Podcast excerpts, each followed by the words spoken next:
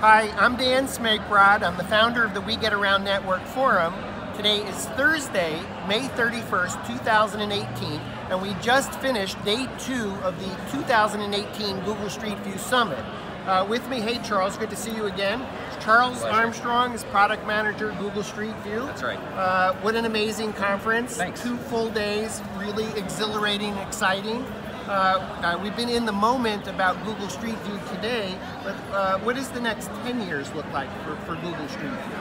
Well, it was an honor to have Ray Kurzweil speak yesterday.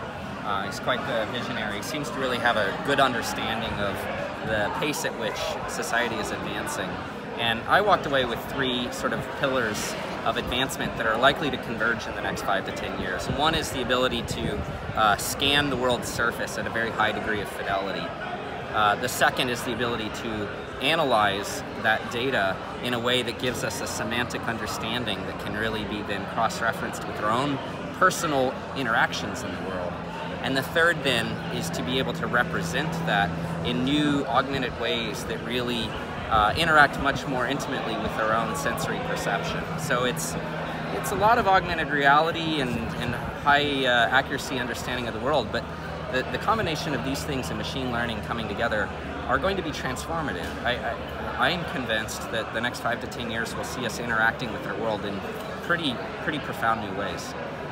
Well, I, I think one of my takeaways of hearing uh, Ray talk is, is about how technology is progressing at a, an exponential right. rate, not at a, at a linear rate. Yeah. Um, do you want to maybe comment on how that exponential ties back to those three things?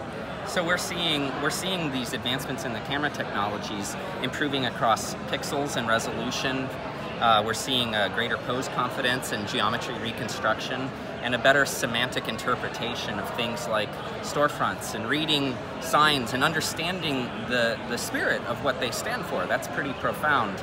Um, machine learning is making this all happen uh, at, a, at a pace that is fairly unintuitive for the human mind to wrap our heads around. As, as Ray explained yesterday, uh, we can't help but project into the future in a very linear capacity. It's how our brains are wired. But that's not what's happening. If you look back 25 years, uh, that period of progress is, is uh, much more uh, profound in terms of what we've accomplished compared to the century before it. And the next 10 years will accomplish more than the previous 25 wrapping your heads around that means you, you really got to start to predict uh, in a very unnatural way how these technologies will converge, how these advancements in cameras and machine learning and sensory adaptation um, can be leveraged and will be leveraged, whether whether we're ready for it or not. There there will be advancements that will bring that to us, and and so it's exciting to to discuss with these very sort of influential people at the Street View Summit what we can do to to be ready for that. Uh, I, I, think I got a little taste of the future for me when, when uh, driving in an Uber car that the Street View announced to the driver to turn right after McDonald's.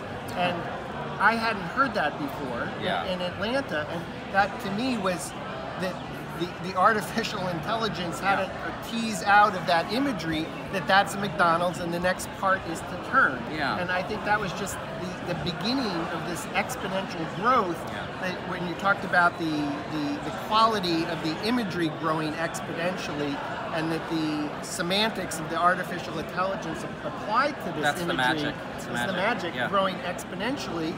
Uh, so today it says it says turn right at McDonald's. It understands that that's a very familiar construct to you, but in a few years, it'll say things like, "You might want to pull over here.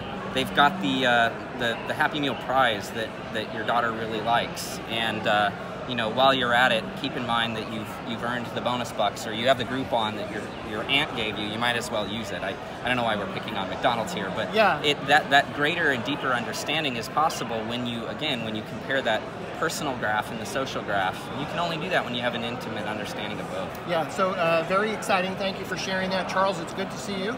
Uh, I'm Dan Smigrod, founder of the We Get Around Network Forum. Uh, uh, reporting for WGAN TV in uh, San Francisco. Charles, time to head to the after party. Sounds good. Thanks. see you. Bye.